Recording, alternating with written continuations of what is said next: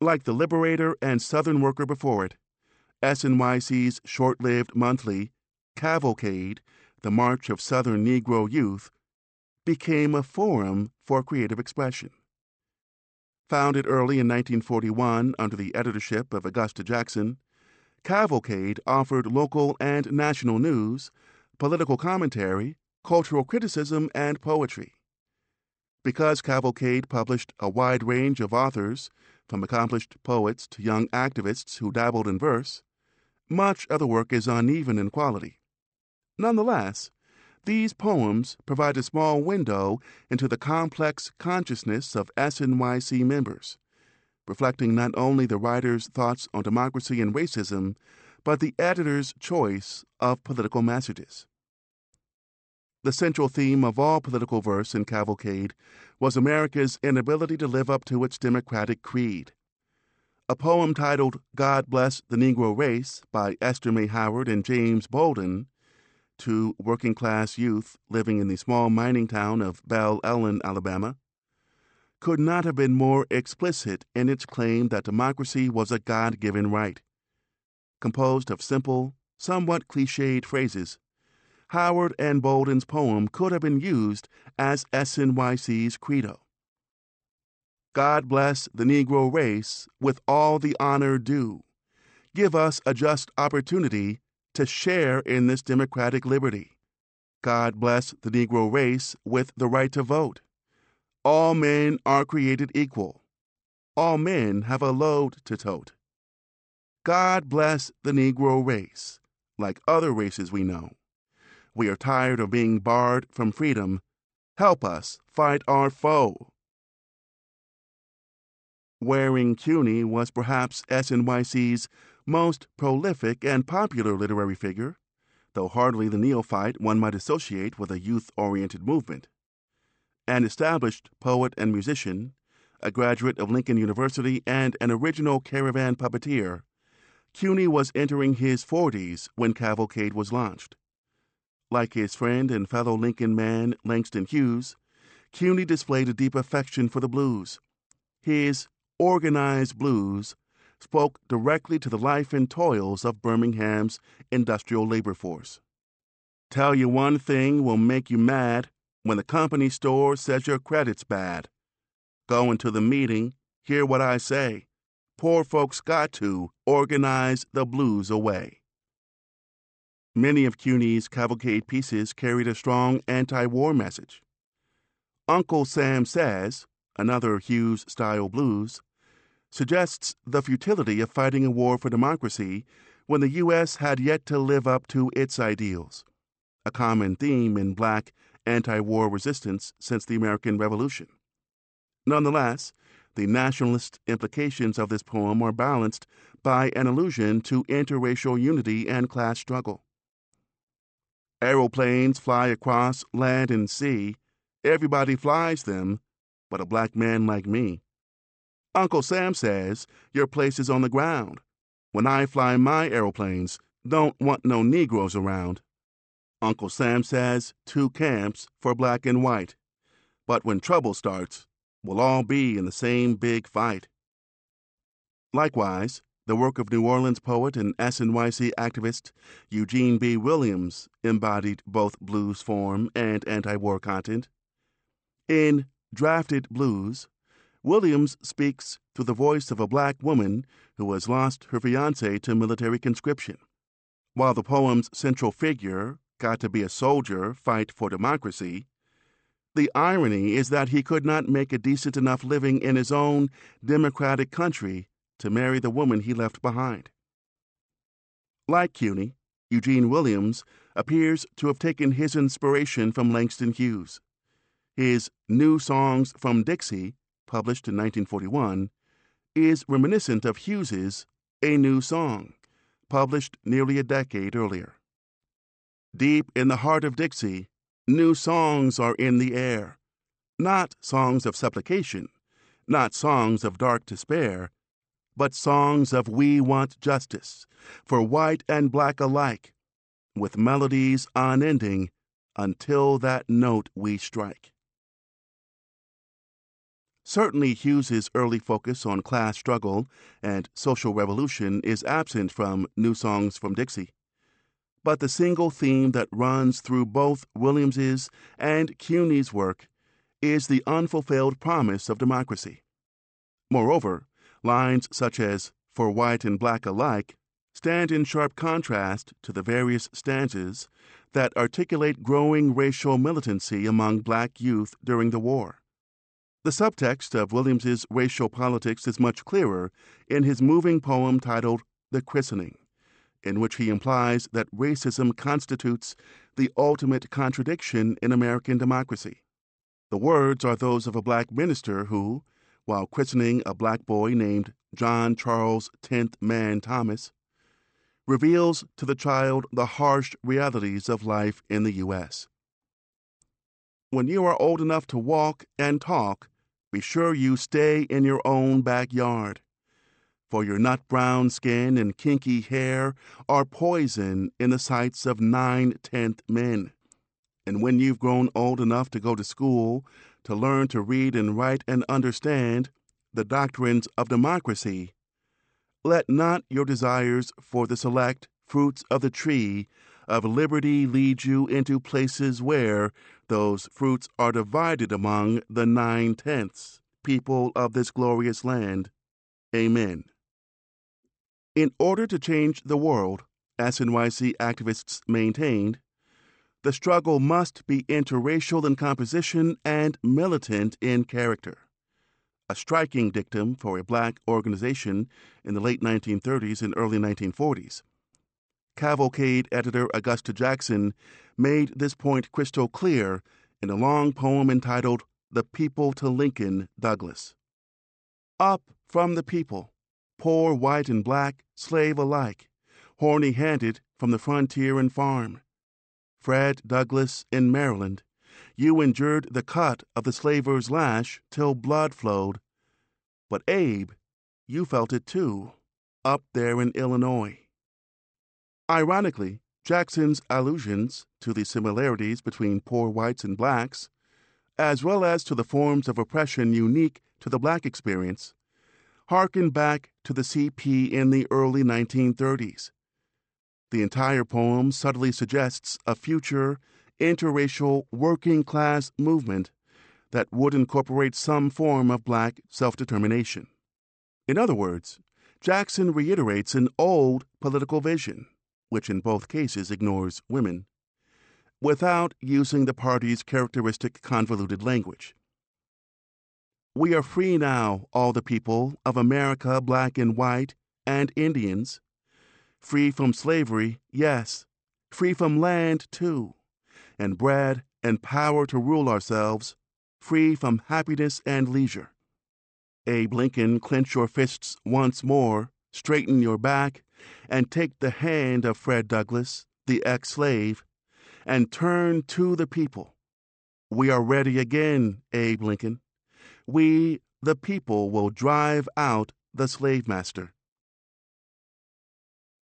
The literary expressions of SNYC activists and supporters, therefore, advocated a politics of inclusion and self determination, a vision of interracial democracy combined with black militancy, economic fairness without explicit references to socialism, and an uncompromising anti segregationist discourse inextricably linked to a celebration of the African American heritage. Yet these cultural forms and the unique social life that developed within SNYC and the LYS did not develop in a vacuum. On the contrary, the evolution of a youth based radical movement culture was shaped by their political experiences in the Magic City the period between 1940 and 1941 might even be seen as a preface to the explosive civil rights battles that erupted in the streets of Birmingham 22 years later. Youth Congress officers had barely settled into their new headquarters at the Negro Masonic Temple when, in April 1940, they had to rush off to New Orleans for the fourth All Southern Negro Youth Conference.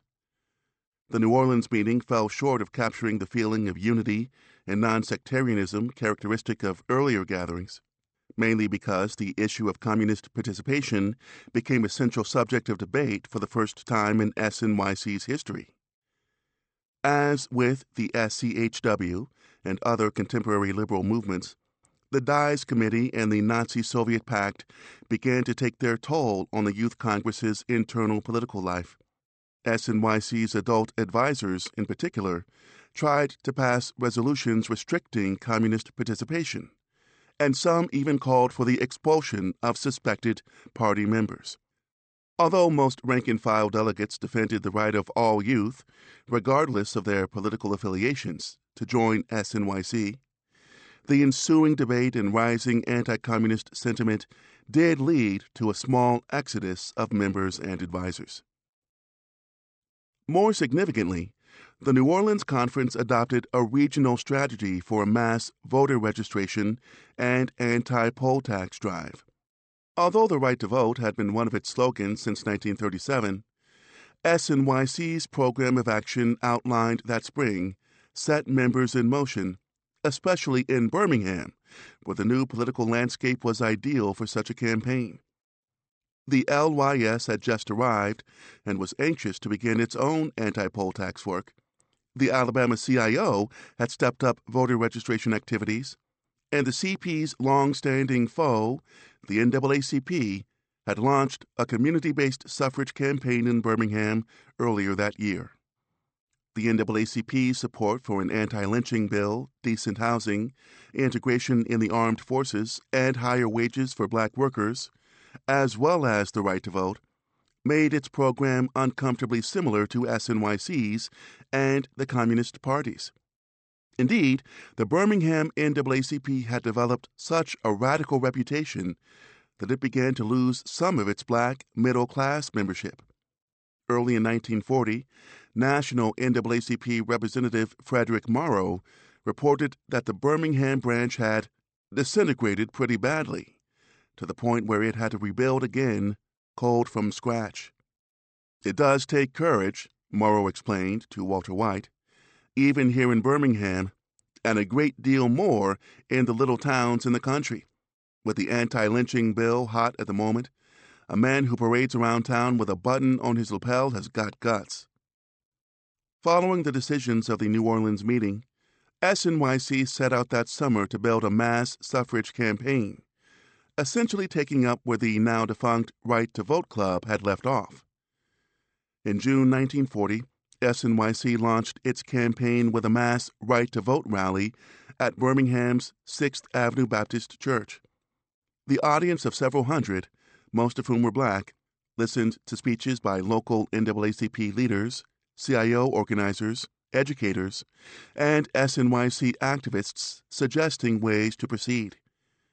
The Congress's basic demands included the elimination of the poll tax, of white primaries, and of various literacy requirements, and complete protection from physical violence and other forms of intimidation blacks had to endure at polling booths.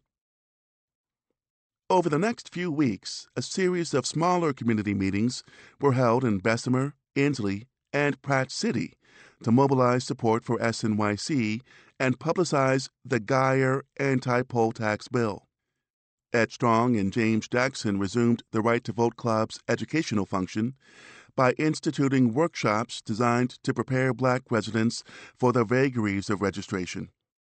Workshop participants learned precisely what their rights were with respect to the poll tax, property qualifications, and voter registration for veterans.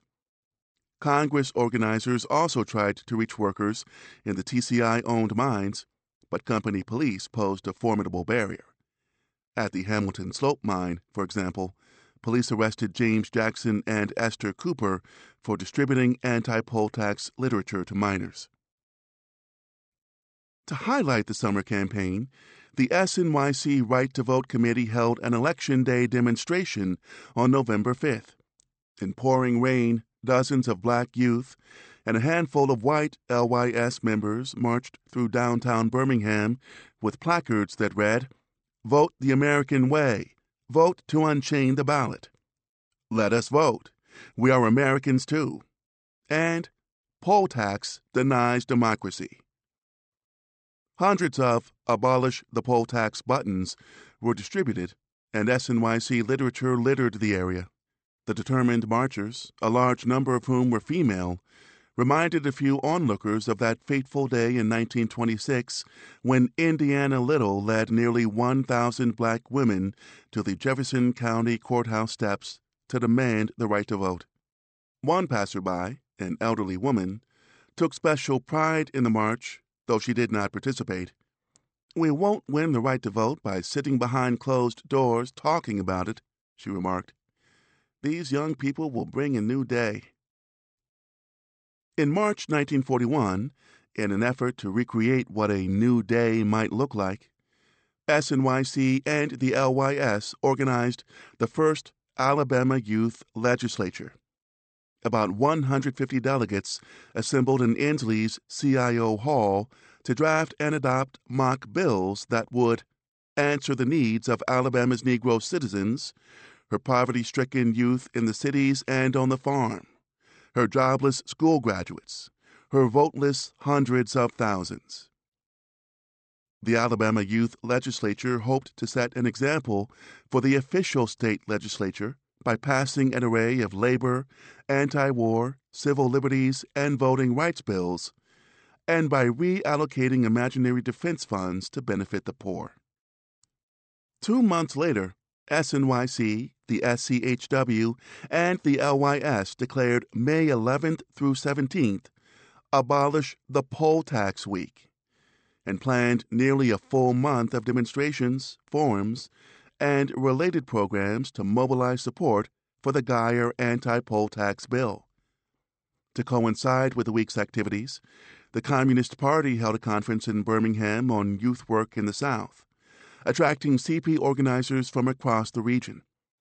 The events culminated in a joint anti poll tax and right to vote conference sponsored by several organizations, including SNYC, the LYS, the SCHW, the Birmingham CIO Industrial Council, the AFU, the Birmingham World, and the Black Elks and Masons.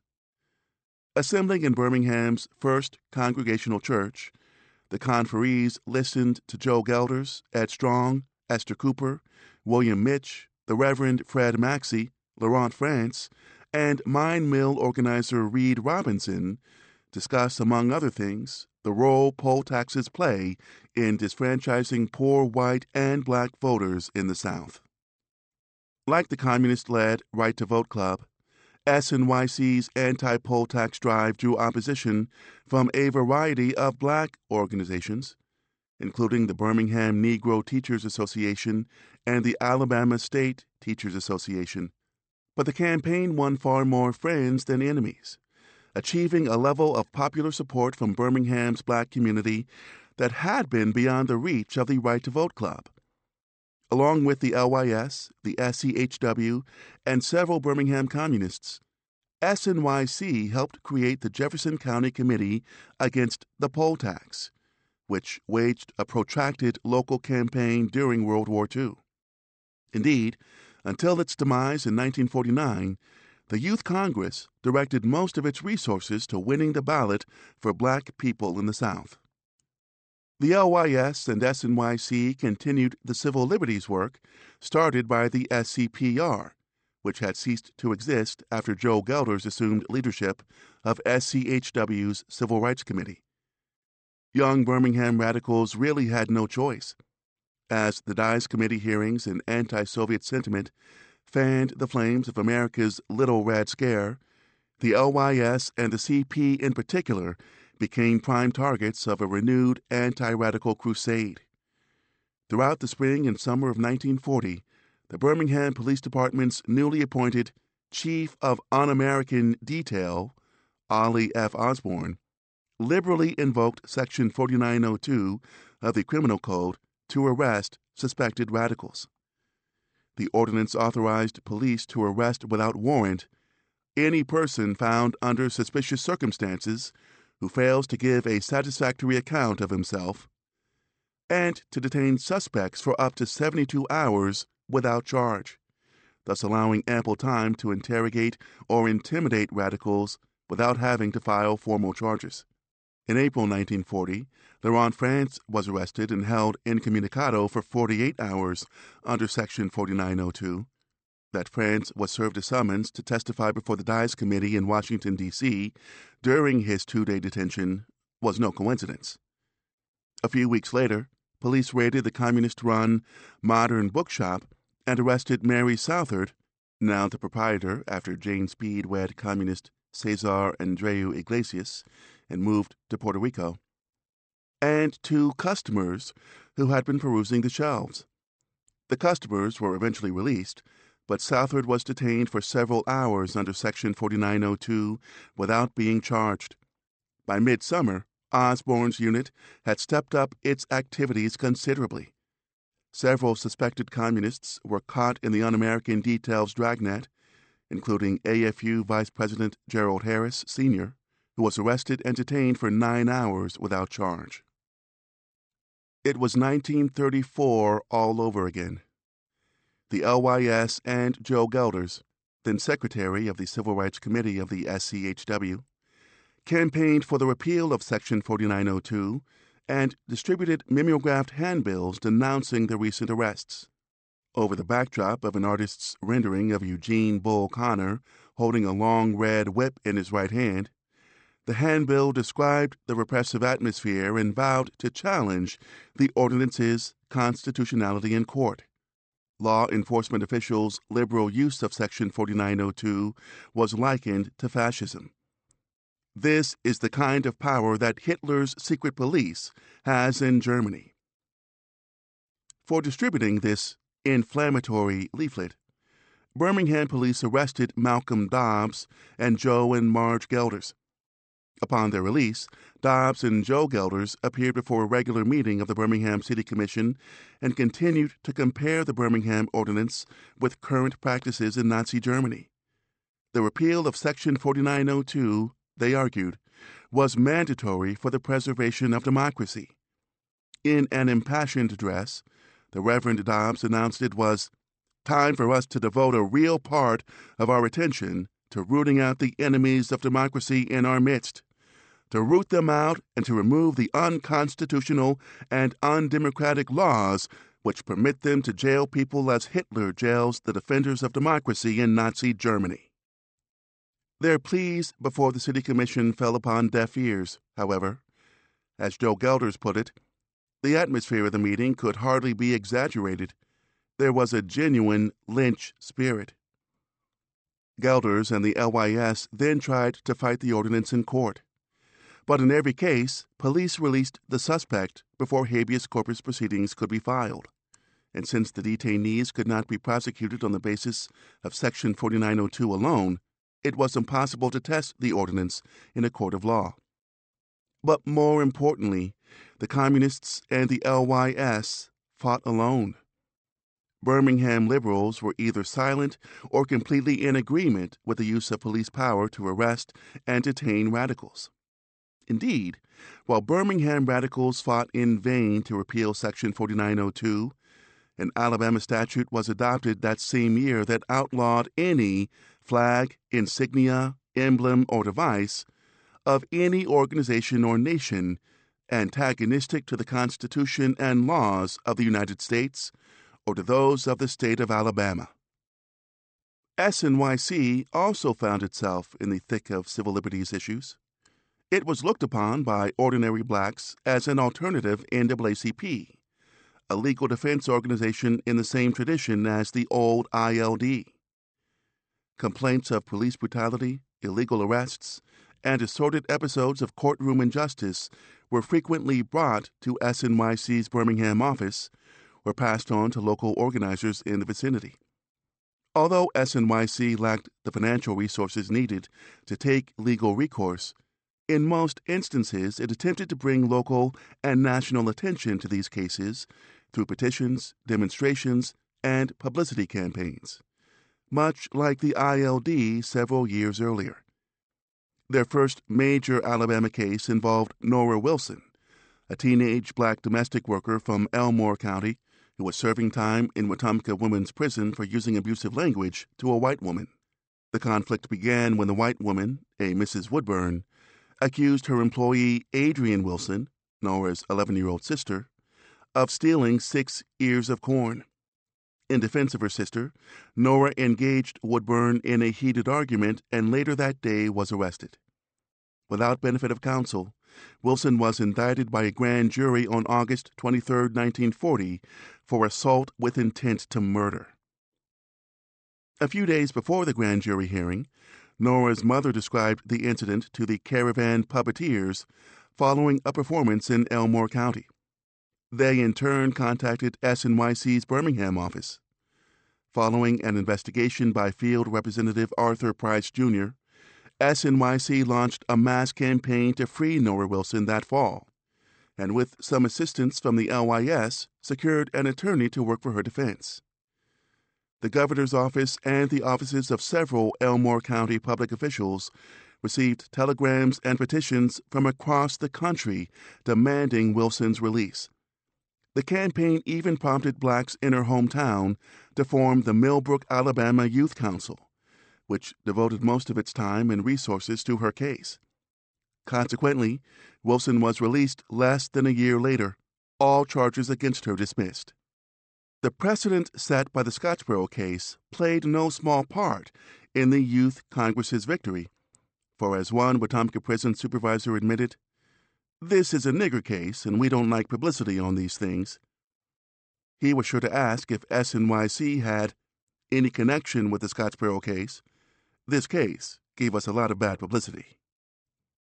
Closer to home, many black Birmingham residents asked SNYC to investigate police brutality cases in the greater Birmingham area, an age old issue in the black community that had been revived by the murder of black Fairfield resident O.D. Henderson early in 1940. Arrested merely for arguing with a white man, Henderson was found handcuffed in a Fairfield jail cell the next morning, his lifeless body beaten and riddled with bullets. The SNYC office issued a statement demanding a full investigation and the immediate prosecution of the officers involved. Within weeks of Henderson's murder, a young black metal worker named John Jackson died at the hands of Fairfield police. It all began one May evening when officers Hubert Alexander and Ed Taylor responded to a local grocer's complaint that a line of black moviegoers waiting to enter a neighborhood theater blocked his store's entrance. In the line was John Jackson, who, after exchanging harsh words with the two officers, was arrested, handcuffed, and forced into the back seat of their patrol car. By the time Alexander and Taylor had completed the four block journey to the Fairfield police station, Jackson was dead. Outraged by these two incidents, SNYC and the LYS demanded a full and impartial investigation of the Fairfield Police Department, and the NAACP, largely through the efforts of attorney Arthur Shores, unsuccessfully tried to file charges against Jackson's arresting officers. The district attorney, the city commission, and practically the entire Birmingham police force not only sided with the two officers, but explained the rising tide of police shootings and beatings as acts of self defense. Less than two weeks after Jackson's death, yet another episode of police brutality was brought to light. The case of 23 year old Foster Powers attracted considerable attention because it occurred during Abolish the Poll Tax Week and indirectly involved Joe Gelders. Gelders happened to be in the neighborhood when he noticed officers beating Powers, who was handcuffed and confined to the back seat of a police vehicle. Unable to intervene in Powers' behalf, Gelders began collecting the names and addresses of witnesses. North Carolina Communist Junius Scales, a delegate who had accompanied Gelders to the party's conference on youth, recalls the incident vividly. Gelders, resembling a white haired avenging angel, called to me, Get witnesses, names, addresses, phone numbers. I stepped into the crowd and was mobbed by Negroes offering the desired information. When police reinforcements arrived, Gelders was whisked off to jail for failing to assist an officer, and Powers was arrested for assault and disturbing the peace. An LYS investigation later revealed that Powers, an epileptic, had had a seizure in a local movie theater, and a misguided manager called the police rather than an ambulance. Within two hours, leaflets were distributed throughout the black community protesting Powers' beating and Gelders' arrest. Two weeks later, SNYC, the LYS, and the Communist Party formed the Jefferson County Committee Against Police Brutality. By the summer of 1941, the CP had made considerable progress toward reestablishing a radical movement in Birmingham. The youth oriented organizations communists begat, as well as those they influenced, built a movement that focused on civil rights, full citizenship for African Americans and poor whites, domestic and international peace, industrial unionism, and the preservation and improvement of American democracy as a whole. Furthermore, the people who made up this movement constructed a culture and a social world that tried to reproduce, in microcosm, the kind of interracial democracy they advocated in speeches and handbills. The situation in Birmingham was far from idyllic. Police repression and Red Scare politics still dominated the local scene, but radicals were finally beginning to rebuild bridges that had been singed, not completely burned, during the Popular Front. News from across the Atlantic, however, shattered the momentary peace and pushed Birmingham's radical collective into the rough waters of international politics once again. On the morning of June 22, 1941, communists learned that German troops had invaded the world's only socialist country. Once past the initial shock, party members across the globe dropped anti war slogans and joined the campaign to defend the Soviet Union. In Birmingham, SNYC, the LYS, the AFU, and local communists led the charge insisting that all democracy loving people support the People's War Against Hitlerism. Unlike the Nazi Soviet Pact, which took quite a bit of explaining, intervention was far more consistent with the party's earlier anti fascist politics. And yet, the turnabout caused even further divisions between communists and organized labor in Birmingham when the Southern News Almanac published editorials by Sam Hall and AFU President Gerald Harris Sr. supporting the war effort, local CIO leaders attacked the newspaper for following the Communist Party line. The CIO's own state organ took the position that the Southern News Almanac should receive no support whatever from any CIO member. SNYC and LYS activists threw themselves into the anti Hitler campaign with unrestrained enthusiasm. When Malcolm Dobbs left his post as LYS Executive Secretary for the Armed Services, Communist Sidney Rittenberg assumed the vacancy during the summer of 1941 and immediately organized a series of programs dedicated to stopping the brown plague of Nazism. Its newly created Youth V for Victory Committee put on several Smash Hitler programs throughout Birmingham, and its Army welfare committees in the mines and mills worked hard to build support for the war effort.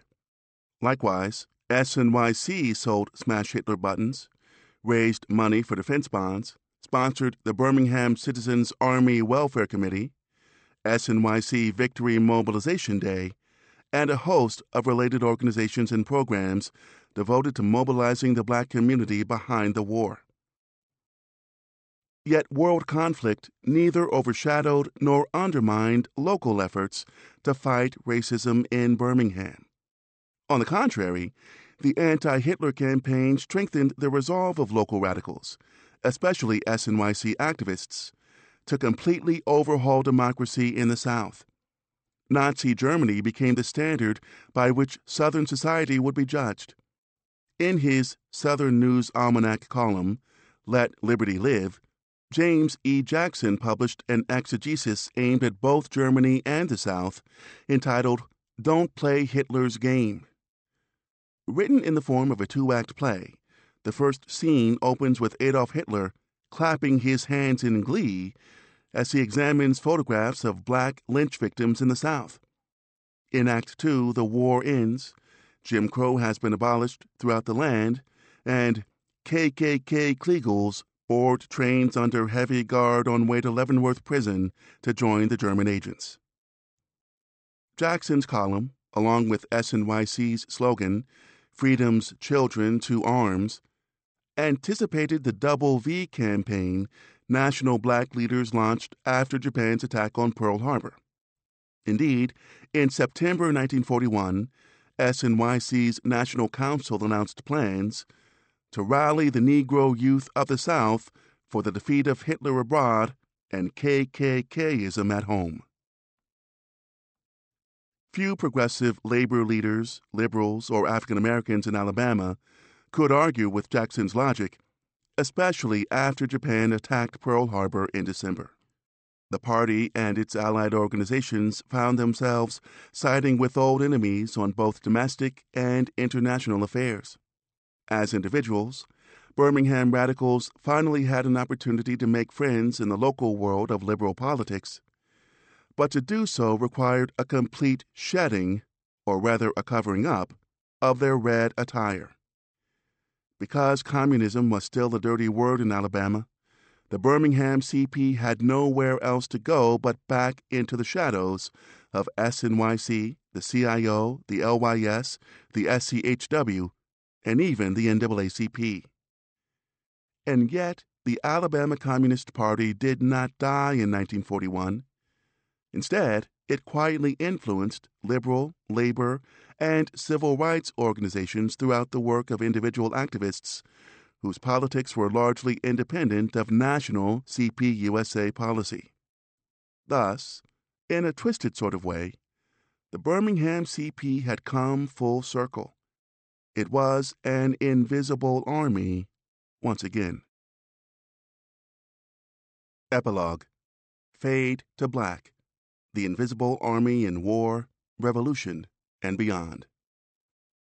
I tried to get the Democratic Party to put in its platform a request to Congress to pass a law calling for the deportation of all communists, and if possible, to fix it so the ship taking them to Russia would sink en route. Eugene Bull Connor, 1949. We had to beat it down so till we got Martin Luther King privileged to run the thing. That's why he could work much faster. Lemon Johnson, former SCU leader. Alabama's invisible army had come a long way since the days when members of neighborhood committees and unemployed councils read party newspapers, armed themselves with penny postcards and handbills, and occasionally cursed out a resident stool pigeon. Founded as a tightly disciplined underground movement composed of poor urban and rural blacks, and a handful of white folks too hungry or too idealistic to let race stand in the way of fighting the bosses. The Alabama CP had become, by the 1940s, a kind of loosely organized think tank whose individual members exercised considerable influence in local labor, liberal, and civil rights organizations.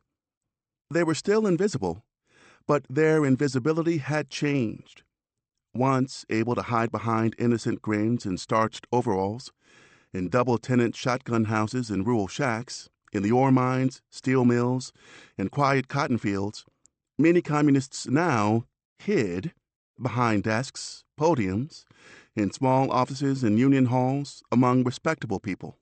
They had become labor organizers, civic spokespersons, and race leaders who belonged to SNYC the Alabama Committee for Human Welfare, the CIO, the AFU, and other related organizations.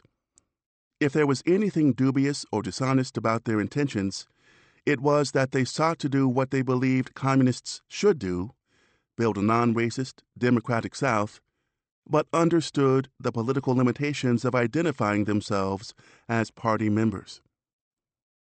Yet these women and men, veterans and neophytes alike, shared something in common with the old party. They responded to Central Committee and Comintern directives with blind faith, blissful ignorance, and bitter independence. And in the confusion of World War, Alabama communists frequently showed signs of all three. I believed it, sure, I believed it. I thought the bosses going to lay down with the workers, the wolves and the lambs going to lay together. I was teaching that. I was preaching that everywhere I went, in the Union and everywhere. These are Hosea Hudson's words. As a veteran who had once described the party as an army of the working class, Hudson's rosy picture of post war America might seem rather strange. On the other hand, Hudson was expressing a sense of optimism that had gripped much of black America. Now that the U.S. was fighting a war against racism and injustice abroad, African Americans wondered how racism on home soil could be justified. But for communists in the Deep South, especially blacks, skepticism overruled faith and reinforced their independence.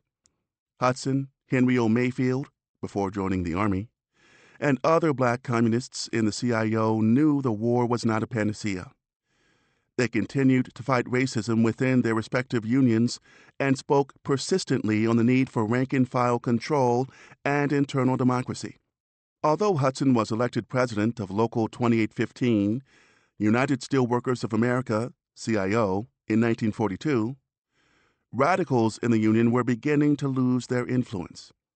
The rapid wartime increase in white Union membership, the CIO's conservative turn in the face of Dies committee pressure, and workers' racist reaction to Roosevelt's Fair Employment Practices Committee eroded interracial unity within the CIO and further isolated Union militants, especially in steel and coal.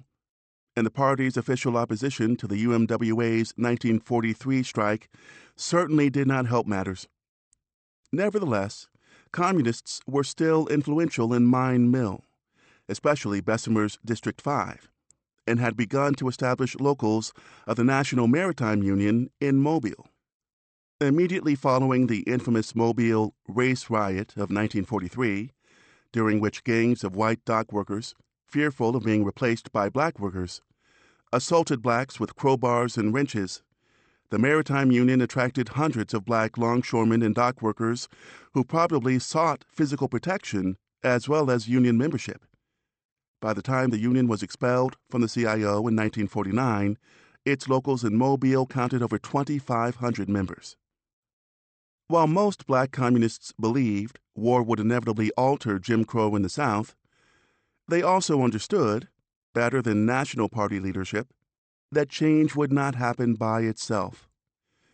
Black communists in SNYC promoted their own Double V program of action despite the party's official opposition to the slogan. The Youth Congress fought racial discrimination in the armed forces, expanded its voter registration drive, continued to investigate police brutality cases and civil liberties violations, collected a mountain of data on discrimination for the FEPC, Fair Employment Practices Committee, hearings in 1943, and even waged a campaign in Birmingham to end segregation on buses. Throughout most of the war, SNYC was led by Esther Cooper, who had taken over as executive secretary after Ed Strong, James Jackson, and several other male leaders joined the armed forces, and Louis Burnham, SNYC's organizational secretary, who joined the Birmingham staff in 1942 with his wife and co worker, Dorothy Burnham. Louis, a 27 year old communist with a degree in social science from City College of New York and a year of law school behind him, was a thoughtful and articulate leader who viewed the war as an incubator for future civil rights struggles. Influenced as much by Gandhi, Du Bois, and anti colonial resistance as by Marx and Lenin, Burnham suggested on numerous occasions that the European conflict marked a revolutionary moment for people of color throughout the world. He lectured on the Indian Communist Party and the anti colonial movement to local Birmingham activists, and in January 1944 proposed forming a black political party under the slogan Nonviolence and Non Cooperation. Although the war remained a central component of SNYC's program until 1945, local and regional civil rights issues always took precedence. Under Burnham and Cooper's leadership, both of them were approaching 30 years of age, SNYC began to shed its youth oriented image and emerged as a more seasoned black civil rights organization. Its closest local ally, the LYS, had folded around 1942 after most of its members either enlisted in the armed services, entered the labor movement, or accepted full time positions in the SCHW. The Youth Congress, in turn, strengthened its ties with black social and fraternal clubs and mainstream black political organizations, particularly the NAACP.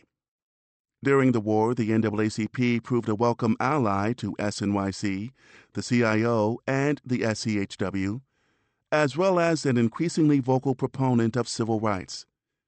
Louis Burnham's hope that SNYC would lead a militant Southern civil rights movement seemed well on its way to becoming a reality by the time the Sixth All Southern Negro Youth Conference met in Atlanta in December 1944.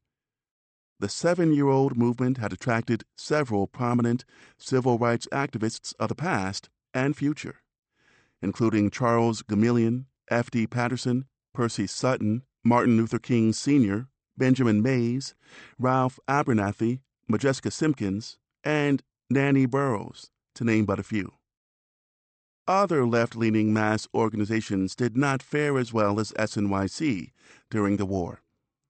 The SCHW in Alabama temporarily folded around 1942, partly because its most active Birmingham leader, Joe Gelders, had joined the U.S. Army as an instructor, and the thorough character bashing it received from the Dies Committee had already weakened the Southern Conference from top to bottom. When the NNC made a last ditch effort to establish chapters in Alabama, it too failed. Between 1943 and 1944, veteran black communist Andy Brown, under the pseudonym Oscar Bryant, founded several small NNC chapters throughout the state that were called Work Together Clubs, largely for security reasons. In an effort to rebuild the party's rural links, Brown established the majority of Work Together clubs in Camp Hill, Opelika, and Waverly, and in the Black Belt cities of Montgomery and Selma. With the exception of the Montgomery Club, which waged a lively voter registration campaign in 1944 under the leadership of William Anderson and Communist John Beans, the NNC accomplished very little in Alabama, and its locals eventually folded in 1945 a year before the national organization's demise. Brown did succeed, however, in reestablishing relations between the Birmingham CP and communists in Tallapoosa County. But he did so at a moment when the party had little, if any, public presence and practically no autonomous organizational identity. Late in 1943, Rob Hall, Louis Burnham, Pauline Dobbs, and Hosea Hudson attempted to revive the party's educational function in Birmingham by forming the Alabama Organization for Political Action, later renamed the Good Neighbor Club. Although intended to improve race relations and provide forums to discuss the burning political issues of the day, the Good Neighbor Club attracted only communists and FBI agents. Hence the situation in May 1944 when Earl Browder decided to liquidate the CPUSA, form the Communist Political Association, and adopt what amounted to a pro capitalist agenda. The Alabama CP, now led by Ordway Southard, followed Browder's lead and created the APEA in June 1944, although not without a fight. Several veterans opposed the idea from the start including communists in Camp Hill and Dadeville, who simply bucked Browder's authority and refused to disband the party. The APEA in Birmingham opened its doors to everyone, including the president of Jackson Foundries, and its officers consisted of party and non party people alike. Not only were its role and purpose unclear, but it became a hindrance to militants like Hudson who was frequently asked by APEA members to tone down his criticism of CIO leaders for the sake of unity. Meanwhile, only weeks after the party's liquidation, Pauline Dobbs, Louis Burnham, and 30 political and religious leaders reestablished an Alabama chapter of the SCHW, With Pauline Dobbs as secretary, the Alabama Committee for Human Welfare resumed where the LYS and the NCPR had left off, concentrating primarily on civil liberties and voting rights. One of its first and perhaps most controversial cases involved Recy Taylor, a black woman who was kidnapped and raped by six white men in Abbeville, Alabama, none of whom were prosecuted. The Alabama Committee, SNYC, and the APEA formed the Committee for Equal Justice for Recy Taylor, which provided legal counsel and secured representatives from the National Federation of Constitutional Liberties to investigate the case.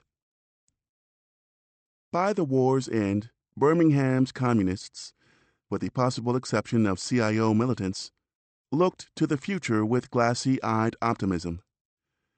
In 1945, the APEA successfully expanded its educational function by establishing a School for Democracy in Birmingham, which in turn attracted a few more non party people. Sam Hall, former editor of the Southern News Almanac and a communist, was elected chairman of the Alabama Committee for Human Welfare that same year. While not everyone in the SCHW was aware of Hall's political affiliations, his election was nevertheless interpreted by communists as proof that relations between radicals and liberals were improving. Furthermore, the party found an ally in Aubrey Williams, a former New Dealer and native son who returned to Alabama in 1945 to edit the Southern Farmer. Williams turned the former Coughlinite paper into a pro civil rights, pro labor, and anti Cold War farmers publication, which also served as the unofficial organ of the AFU.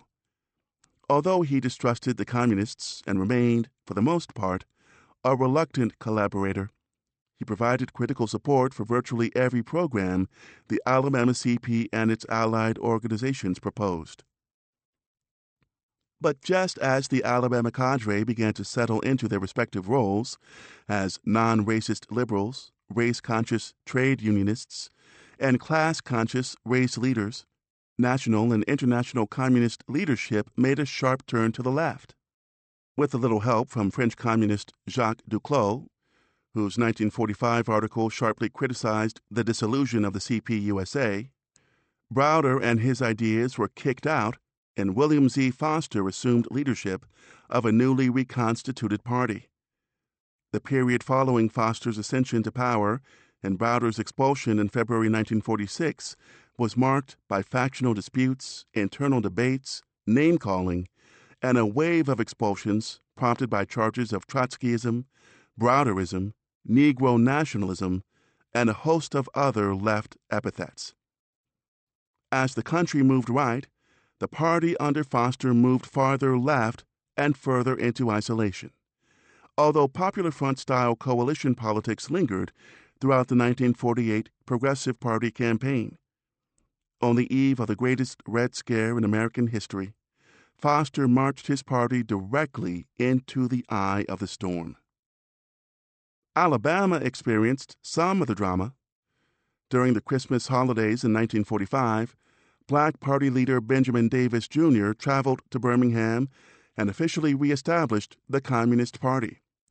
Rob Hall, who had just returned from the Army, and Ordway Southard were called up to New York to face charges of Browderism.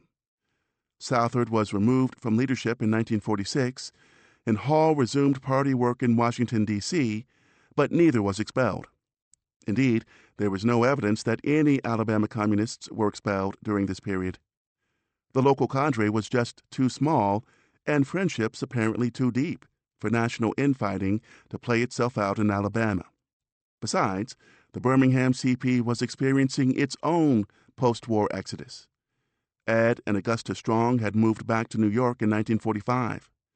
Marge and Laurent Frantz were now in Nashville. Joe Gelders would eventually settle in California. James Jackson and Esther Cooper left for New Orleans in 1946 as open, full time communists, and a handful of rank and file recruits joined the nameless thousands who believed the urban North offered greater opportunities. Surprisingly, the Alabama leadership's wartime agenda escaped with minimal disruption. Aside from the obvious shift from pro war to pro peace and anti nuclear politics, the party's 1946 goals for the South continued to focus on voting rights and civil liberties, but with an added emphasis on housing and full employment. Although the demand for self determination in the Black Belt was resurrected under Foster, prompting a heated debate among self styled theoreticians, most Alabama communists never gave the slogan a second thought. Rather, those who remained pursued the largely independent political course set in the early 1940s. Upon his discharge from the Army in 1946, Malcolm Dobbs took over his wife's position as Secretary of the Alabama Committee for Human Welfare, which allowed Pauline Dobbs to enter Democratic Party politics. She ran for state legislature that same year and polled nearly 7,000 votes, almost defeating her opponent in a runoff election. Meanwhile, Malcolm Dobbs directed most of the Alabama Committee's resources to registering veterans to vote, fighting anti labor legislation, lobbying against the Boswell Amendment, which would have allowed local registrars complete discretion in assessing voter qualification, and abolishing racially determined pay scales for Jefferson County teachers.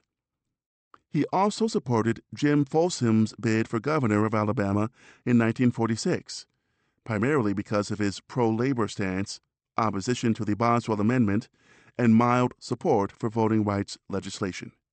Folsom's election was, in Malcolm Dobbs's words, a people's victory. In short, the Dobbses refused to heed Foster's call for a return to revolutionary practice, but were unwilling to break with the CP. The peace did not last very long, in part because national and regional party leaders were not content to let class war bypass the Alabama cadre. Nat Ross, who returned to the region in 1946 as Southern Director, sought to restore the party and recruit militant trade unionists by assuming a more public presence. Sam Hall, who had spent most of 1946 as district organizer for the Carolinas, was sent back to Alabama in 1947 to promote the CP and its policies with greater openness. Hall publicly identified himself as Alabama's leading communist and ran a series of half and full page advertisements in Birmingham newspapers defending the party's right to exist. The policy proved fatal, essentially aggravating an already intolerable political atmosphere.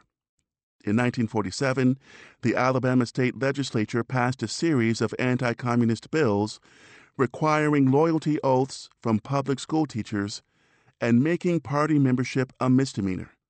About the same time, HUAC identified the SCHW as one of many communist fronts, sparking a current of internal dissension and suspicion. The war on communism took a particularly nasty turn within the ranks of the Birmingham CIO. In November 1947, Hosea Hudson and three representatives from the United Office and Professional Workers Union, CIO, Malcolm Dobbs, Pauline Dobbs, and Florence Castile, were expelled from the Birmingham Industrial Union Council for being communists.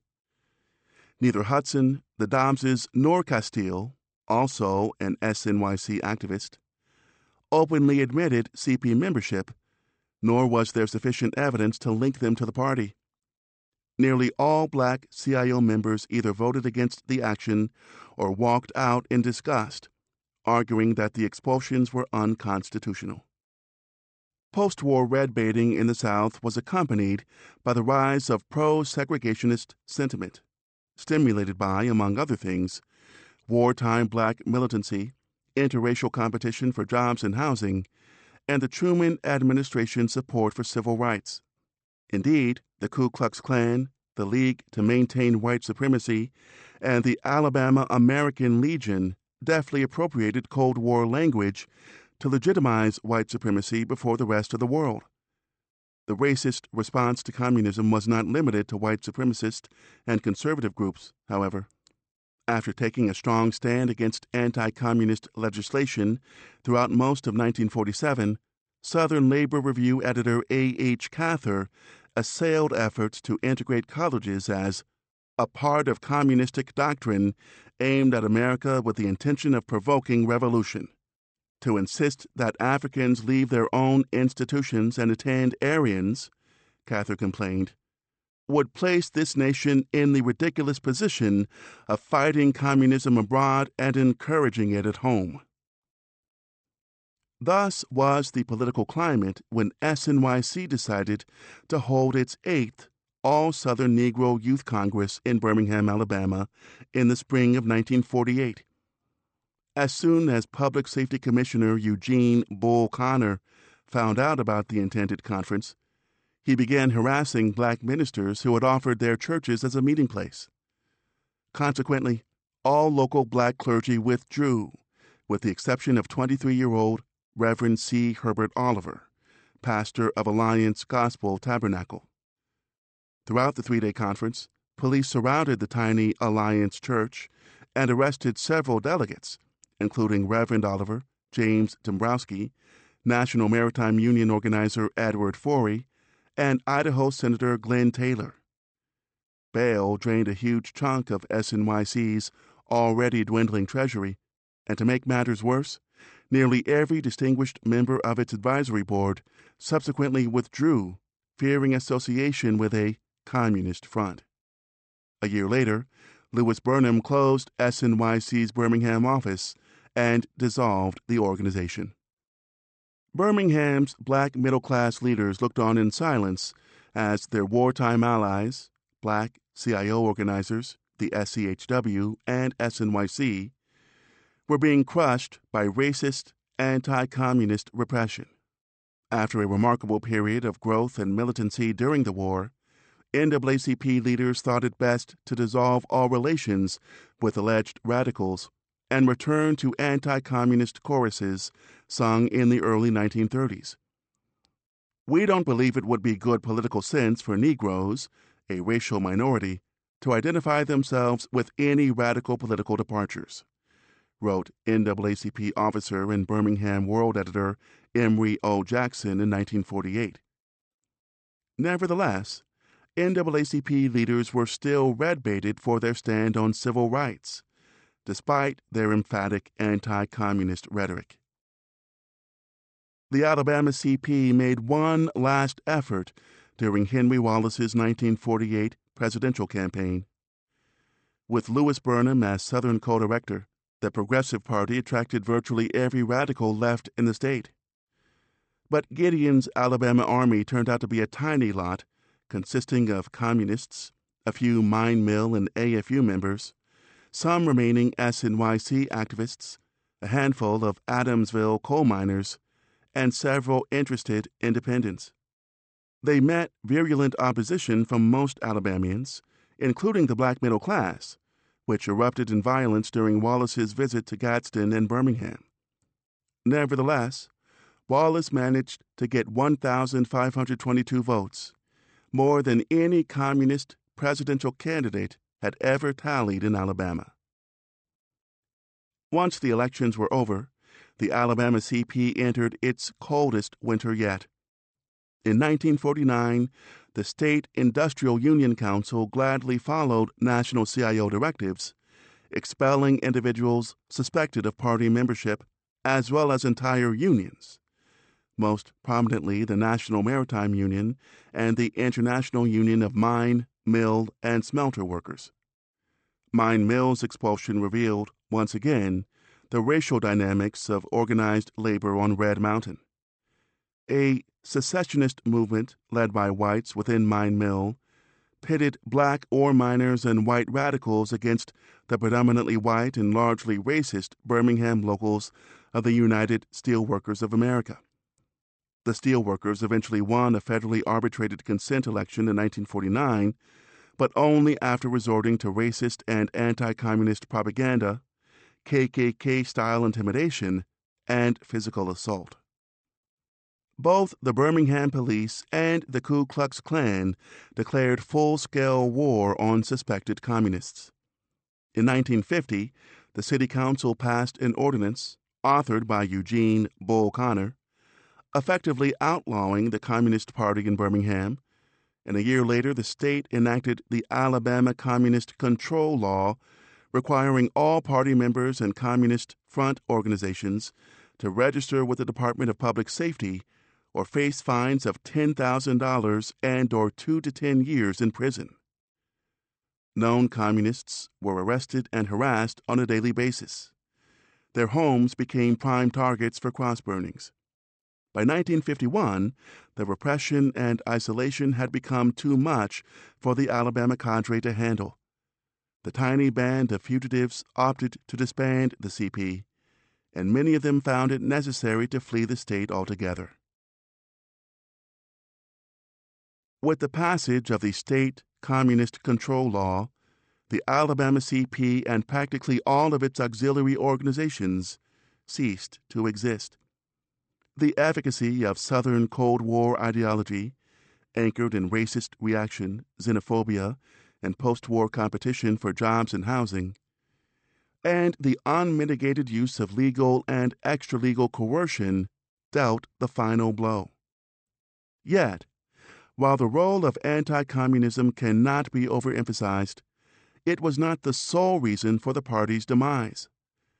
Having lost its mass base during the Popular Front, in part because district leadership dissolved the SCU, shifted from neighborhood based organizing to coalition politics, and directed most of its energy and resources to building the CIO at the expense of the party, the CP was not in a position to stave off popular opposition. Although SNYC managed to sustain a large following during the war, it was especially vulnerable to red baiting after 1947, since most of its supporters were anti communist or indifferent. On the other hand, SNYC might have weathered the post war storm if it had had a more open relationship with the CP, but it would have been considerably smaller and less influential. The collapse of an organization does not necessarily signify the destruction of a movement or the eradication of traditions of radicalism.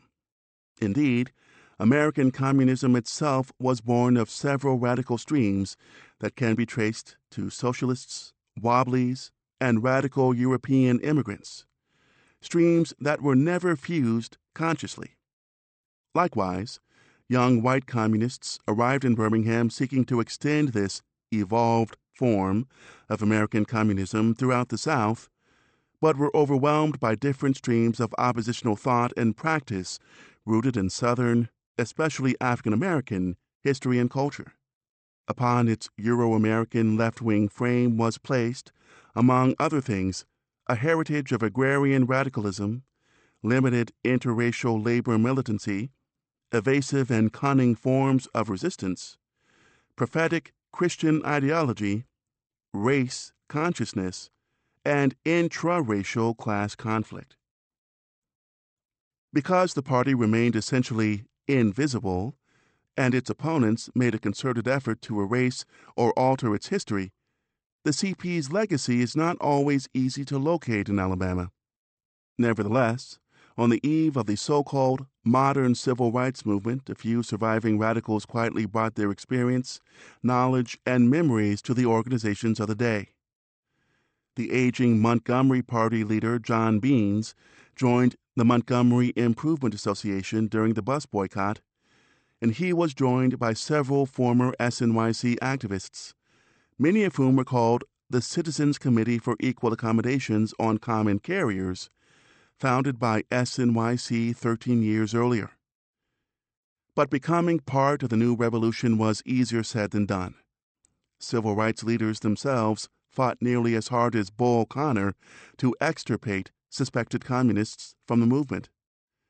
During the early 1950s, for example, Bessemer's most prominent civil rights activist was mine mill organizer Asbury Howard, a Progressive Party organizer, CIO leader, and avid SNYC supporter who had been close to the CP since the war.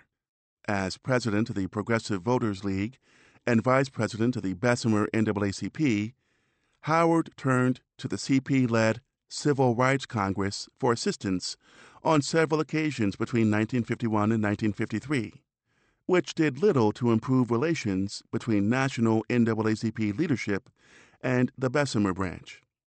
In fact, Walter White was so fearful of Howard's activities and Mine Mill's supposed communist links that in 1953 he dispatched NAACP Labor Relations Assistant Herbert Hill to investigate the Bessemer branch's role in the fight between the Steelworkers Union and Mine Mill. Hill censured Bessemer branch leadership for having assisted communist controlled unions in opposition to the CIO. Of course, any effort to uncover direct links between the CP and the modern civil rights movement would be futile and might reinforce stereotypes of communists as co conspirators. But to deny any linkages whatsoever ignores a 20 year legacy of radicalism that had touched thousands of Alabamians. While it is ludicrous to imagine rank and file committees or party cells developing within the Southern Christian Leadership Conference or the Student Nonviolent Coordinating Committee, there have been moments when the old radical traditions invaded and influenced Alabama movement politics in the 1960s. One startling example comes from Lowndes County exactly 30 years after the bloody cotton pickers strike of 1935. In 1965, young Stokely Carmichael and a handful of SNCC, SNCC, organizers moved into this Black Belt county to launch a local voter registration drive and to form an independent political party. The tiny band of nonviolent student activists was somewhat startled when poor farmers of all ages, especially the older folk, came to meetings enthusiastic and fully armed. As one local sharecropper told Carmichael, You turn the other cheek and you'll get handed half of what you're sitting on. And yet, the same folks taught their young leaders how to don the mask of deference and humility. They evoked images of Lowndes County radicals of 30 years ago namely CP and SCU leaders Ed Racy, Jim Press Merriweather, Annie Mae Merriweather, Smith Watkins, Willie Witcher, and a host of others. Among the local leaders was an older fellow by the name of Charles Smith, a former member of the SCU and participant in the 1935 strike. Smith, who also devoted several years to CIO organizing on the docks of Mobile, was a movement veteran by the time Carmichael, Courtland Cox, Jonathan Daniels, and others turned his home into SNCC's living and working quarters. Smith provided more than sustenance, he offered leadership. In the face of violence and death threats, he was elected president of the Lowndes County Christian Movement and subsequently served four terms as county commissioner. How much these young activists knew about the SCU the Communists, or the 1935 cotton picker strike in Lowndes before their arrival is difficult to determine. It is ironic, however, that Carmichael was very close to Gene Dennis Jr., son of the former National CPUSA General Secretary, and that he had had extended discussions with Benjamin Davis Jr., a black communist since the 30s who was quite familiar with the SCU's history. The fact is, the events of 1935 comprised part of the collective memory of Lowndes County blacks in 1965. The armed and poor sharecroppers who followed Carmichael's lead brought a lot from their past to the new movement, including what the CP and the SCU had left behind. Some might have been young pioneers or YCL members in the early days. Others might have listened to elders tell tales of the Union's exploits most probably looked to SNCC like their foremothers and forefathers looked to the communists. The Yankees were back again to give deliverance one more try. Even if the party's legacy indirectly contributed to the 1960s revolution, it left a mark neither participants nor historians have recognized. Indeed, as civil rights and black power slogans began to fade from memory, the public silence surrounding Alabama's radical past gave way to nostalgia. In the 1970s, both Hosea Hudson and Ned Cobb, a participant in the 1932 Reeltown shootout, were the subjects of magnificent narratives, and Cobb's story was adapted to the stage in 1989 as a one man show starring Cleavon Little. More surprisingly, in 1982, the Birmingham City Council awarded Hudson the key to the city for his role in founding the Right to Vote Club 44 years earlier. By recognizing Hudson's achievements, city officials wished to neither celebrate nor legitimize the movement to which he devoted 57 years of his life. On the contrary, their speeches and accolades merely eulogized an era too distant to haunt them. Birmingham's civic leaders, elected officials, business people, and law enforcement officers were confident that their city's radical past was safely buried in the memories of old folk. But among those applauding Hudson's award were members of the local Paul Robeson Club, activists in the Birmingham branch of the National Alliance Against Racist and Political Repression, a descendant of the IOD, the NCDPP, and the NCPR, and organizers from the Southern Organizing Committee for Economic and Social Justice, a direct descendant of the SCHW.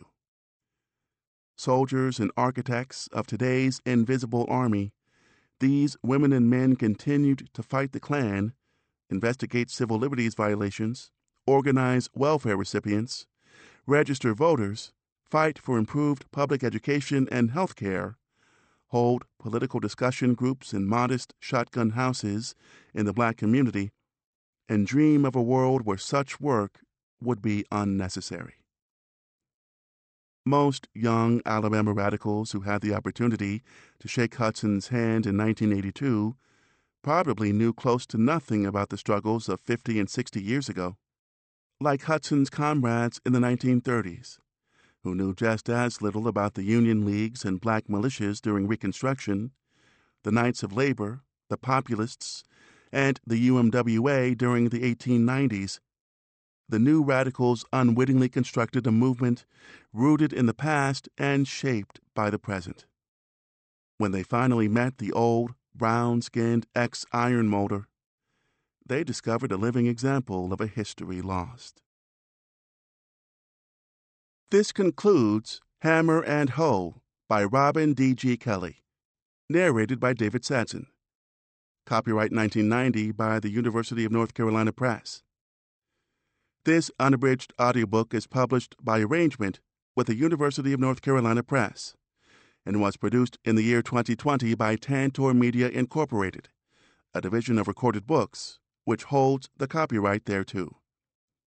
Please visit tantor.com for more information on our growing library of unabridged audiobooks.